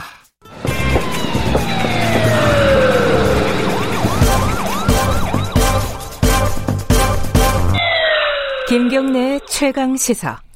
네, 다시 월북한 어, 탈북민 김 씨. 이제 월북 경로가 대략 파악이 됐습니다. 합참에서 발표한 거에 따르면 배수로 어, 철책 밑에 배수로를 통해 가지고 이렇게 헤엄쳐서 갔다는 거예요. 어, 뭐몇 가지 이제 짚어야 될 대목이 있습니다. 우리는 왜 몰랐느냐, 그리고 이걸 가지고 북한은 어떻게 지금 활용을 하려고 하는 것이냐, 앞으로 남북 관계는 이게 어떤 계기가 될 것이냐, 뭐, 좀 복잡한 얘기긴 하지만, 어, 짚어봐야 되겠습니다. 정의당의 한반도 평화본부장 김종대 전 의원 연결하겠습니다. 의원님 나와 계시죠? 안녕하세요. 네, 안녕하세요. 네. 어, 일단은 우리 군의 경계 태세 이거 문제가 있는 거죠? 이거 몰랐다는 거는. 뭐 어, 입이 열 개라도 할 말이 없죠. 어, 분명히 문제가 있는데. 예. 근데 제가 곰곰이 살펴보니까 네. 에, 이게 앞에서 뚫린 게 아니라 뒤에서 뚫린 거거든요. 그게 무슨 말이에요? 그러니까 북에서 내려오는 거를 아. 경계하지 못한 게 아니고 예, 예, 예. 우리 등 뒤에서 북으로 올라가는 음. 사람을 못 잡은 거란 말입니다. 네. 그러니까 아, 지금까지 통상 경계 실패라고 할 때는 북으로부터의 침투를 차단하거나 아, 또는 통제하지 못했을 때 지칭하는 건데 이런 경우는 네. 사실 우리 군의 또 다른 사각지대이자 허점이죠. 음흠. 예, 그런 면에서 좀 이해할 부분도 있습니다. 평소에 음. 앞을 쳐다보고 경계하는 게 고정관념화된 군대가 네네. 옆이나 뒤를 제대로 받겠느냐. 네. 예, 또 워낙 드문 일이고 그러다 네. 보니까 이걸 경계 실패라고 보기엔 좀 애매한 점이 음. 있습니다. 근데 이게 사실은 어, 뒤가 뚫리긴 했는데 어, 최근에 앞에 옆에 막 뚫린 경험이 있잖아요. 저뭐 동해안도 아, 그렇고 서해안도 그렇고. 그건 음. 문제가 분명히 되죠. 예. 그래서 문책도 뒤따랐던 걸로 예. 저희는 다 알고 있고, 예. 어, 그런데, 아니, 우리가 축구할 때 상대편 선수를 보지, 뭐, 아군의 풀백이 우리 골키퍼하고 골 넣는 거 상상을 못하고 그런 것들은 경계 대상이 아니잖아요. 예, 그런 만큼 여태까지 북에서 오는 걸 어, 못 잡는 경계 실패는 엄중히 해야 되지만 네. 이번 경우에는 조금 경우가 다르다는 점도 참작은 해야 될 겁니다. 근데 이제 일반 사람들은 이게 좀 놀랬을 거예요. 아니 북에 넘어가는 게 이렇게 쉬운가? 이런 생각이 들었을 거예요. 이게 드라마에서나 보던 일인데. 네. 이, 런 일들이 자주 있나요? 아니죠. 제 기억으로는 그 음. 옛날에 비무장지대에서 월북했던 사례가 아마 노무현 대통령 때로 기억하고 있는데. 음, 네네. 그때 북에서 발표하는 바람에 알았어요. 그 나중에 조사해 보니 철책 한 군데가 분명히 뚫려 있더라고요. 네. 그래서 음. 이런 경우가 매우 드물 뿐만 아니라 네. 또 중요한 안보 문제가 아니기 때문에 왜냐하면 월남자가 많지 어, 월북자가 많겠습니까? 그렇죠. 예. 예. 그런 점에서는 좀 이해할 점도 있다고 봅니다. 예. 근데 이게 사실 군과 연관도 돼 있지만은 경찰하고도 연관이 돼 있어요. 이게 탈북자를 관리하는 거는 어 경찰이잖아요, 사실은. 네네. 근데 그 사전에 이 사람이 뭐 몇 번 어 답사도 가고 그리고 북에 넘어가겠다라는 뭐 그런 의사도 어, 공개적으로 표현을 하고 막 그랬는데 이게 전혀 관리가 안 됐었다는 거예요. 이거는 사실 여러 가지 측면에서 좀 구멍이 뚫린 거 아니냐. 어, 뭐 이런 생각도 좀 들어요. 아니 이번 경우는 특별합니다. 그 예. 성폭행범인데다가 그렇죠. 예. 구속을 앞두고 있었다는 점. 예. 그 다음에 월북을 암시했어요. 그렇죠. 그래서 음. 지인이 경찰에 신고까지 합니다. 네. 어 그런 상황에서 못 잡은 거니까 예. 아 당연히 그 경찰에 일단 책임이 막중하다고 보여지고요. 예. 그렇다고 뭐 탈북자들에 대한 관리를 이런 식으로 다 할 수는 없는 거 아닙니까? 이 2만 명이 넘는 네. 우리 탈북민들에 대해 가지고 어 정부가 일일이 다 관리하고 또 네. 감시할 수도 없는 노릇이고. 예, 예. 그래서 그런 경우에 일반적인 문제가 아니라 이번 경우에 한해서 문제가 되는 겁니다. 음흠, 음. 그건 경찰이 어 구속을 앞둔 피의자에다가 어, 종적을 감추고 북에 월북한다 그러면은 당연히 교동도나 강화도 일대에 에, 탐문을 해가지고 네. 어, 근처에서 어떤 그 행적이 발견된 검거할 수 있도록 네. 이렇게 조치를 취했어야 되는데 이 점이 매우 아쉽습니다. 음. 자, 일단 아쉬운 건 아쉬운 거고 그 경계에 관련된 부분들은 이제 좀 조사를 하겠죠. 근데 이제 사실 더 큰 궁금증이나 문제는 이 음. 북한이 이 사람을 지금 코로나 19랑 연관시켜 가지고 뭔가 활용을 하는 듯한 어, 그런 메시지를 계속 보내고 있어요. 이거 어떻게 봐야 됩니까? 우리 지금 방역 당국은 이 사람은 코로나19 감염자일 가능성이 굉장히 낮다고 보고 있잖아요. 아니 그러니까 북한의 어떤 그 지금 개성 봉쇄 조치라는 어 초대형 비상 조치라는 게 네. 우리로서는 상식적이지도 않고 한마디로 황당하죠. 음흠. 그런데 이걸 좀 이해할 필요가 있어요. 예. 북한이 최근에 우리 탈북자들이 전단을 띄워보낼 때도 극도로 예민한 반응을 보이지 않았습니까? 네. 그 뭐 전단에 코로나 병원균이 실려오는 거 아니냐. 네. 예, 사실 그 사리에 맞지 않는 얘기까지 하면서 민감성을 보이는 걸 보면 네. 예, 방역 자체에 대한 어떤 경험이나 지식이 없고 또 음. 상당히 그 자신감이 부족한 상태에서 아하. 예, 거의 뭐 어떤 중국하고도 철조망 다 쳐놓고 완전히 폐쇄 국가로 운영하는데 이게 뚫렸다는 것 자체에 대해 가지고 충격을 받은 거 아니냐. 음흠. 이번 사건은 북한판 노크 기순 사건이에요. 그러네요. 어, 예, 말하자면 북한도 올라오는 걸 못 잡은 겁니다. 예, 예. 그러다가 뒤늦게 알게 된 건데 예. 이게 지금 우리뿐만 아니라 북한에 준 충격이 이게 상당하단 말이죠. 음흠. 그러면 이거 이러다 코로나 방역 제대로 되겠냐? 음흠. 이런 식의 어떤 그 조급증으로 연결이 되고 또 네. 그러한 어떤 편집증적인 증세가 극기하는 어떤 초비상 사태로 연결이 되는 음. 이런 어떤 논리적인 맥락은 있다. 음. 그럼에도 불구하고 정의 자신감이 없다면 남측과 방역 협력을 하면 해결될 문제인데 사실은. 네네. 예, 그래서 방역 공동체로 남북이 협력하면 이 정도는 문제 같지도 않은 문제거든요. 그런데 그 전 점에서 조금 남북 협력이 단절된 게 아쉬운 점이죠. 근데 지금 어 그 얘기 많이들 하잖아요. 북한이 보낸 메시지 중에 남측을 어 이렇게 강력하게 비난하거나 이런 부분이 별로 안 보여요. 그러니까 그거는 어떤 일정 정도 여지를 두고 있는 거 아니냐 대화의 여지를. 요거 요런 분석은 어떻게 생각하세요? 아니 그런데 뭐 그렇다고 해서 또 특별히 남측에 무슨 선의를 보이고 갑자기 대화하자고 나올 리는 없는 것이고 예, 예. 지금 이 부분에는 자기들이 뚫렸다는 자체가 충격적인 겁니다. 그리고 음. 어, 더 나가서 탈북민에 대한 안 좋은 감정. 네. 그 북한을 이렇게 적대시하고 혐오하는 전단을 살포한 이 자기동포 탈북자들에 대한 어떤 아주 나쁜 감정들이 예. 뒤섞여서 그런 것들이 앞서다 보니까 예. 아 어떤 뭐 우리 정부에 대해서까지 음. 이렇게 책임을 얘기할 수 있는 형태는 아니지 않느냐. 근데 네, 이 사람이 성폭행 관련된 혐의를 받고 있잖아요. 네. 그럼 북한에서 이 사람 다시 돌려보내는 것도 방법 아니에요? 아니 그런데 자기네 원래 국민이잖아요. 예, 그렇긴 3년 전에 하죠. 예. 북에서 살던 사람이 내려온 거 아닙니까? 우리 이 사람 안 받을 테니까 다시 네. 데리고 가라. 네. 이랬던 사례는 없으니까. 음. 아니 북에서 네, 보면 변절자잖아요, 변절자. 북의 북쪽의 아니, 그러니까 시각으로 보면은. 어, 그럼 네. 자기들이 신병 확보에 처벌하려고 하겠죠. 음. 사실은 전 그게 더 우려가 됩니다. 어, 북한에서 또 어떤 그 어, 가혹한 처벌로 필요 음. 이상의 처벌은 받게 되지 않을까. 예. 예, 분명히 우리 쪽으로 엄중하게 성폭력 행위는 처벌을 해야 됩니다만은, 예. 어, 거기까지거든요. 예. 어, 한번 잘못했으면 한 대만 때려야지 왜 두 대를 때리냐, 이거죠. 음. 근데 오늘 이 와중에 김정은 위원장 메시지가 또 나왔어요. 어, 네. 어디서 많이 듣던 얘기 같긴 하지만 이렇습니다. 그 자위적 핵 억제력으로 이 땅에 더는 전쟁이란 말은 없을 것이며 뭐 이런 말을 했어요. 네. 이건 그 행간을 어떻게 읽어야 됩니까? 이건 뭐 항상 떠드는 아니, 말이긴 하지만. 근데 2017년에 제 7차 당대회에서부터 네. 네. 이 어떤 자위적인 핵무력으로 이제 전쟁은 끝났다. 네. 이런 건 여러 차례 반복된 메시지고. 네. 어, 최근에 북이 더 이상 핵은 개발하는 것 같지는 않습니다만은 네. 어, 이미 개발한 과거 핵이 상당하고 예. 우리 안보에는 이상이 없다. 그러니까 비핵화를 하기는 하되 네. 그거는 북한이나 아, 저 미국이나 남한이 하는 거 봐가면서 하는 음, 비핵화고 네. 지금은 핵 보유국이다. 음. 이렇게 이중 그 논리를 갖고 있기 때문에 네. 에, 새로운 사실로는 볼 수 없습니다. 예.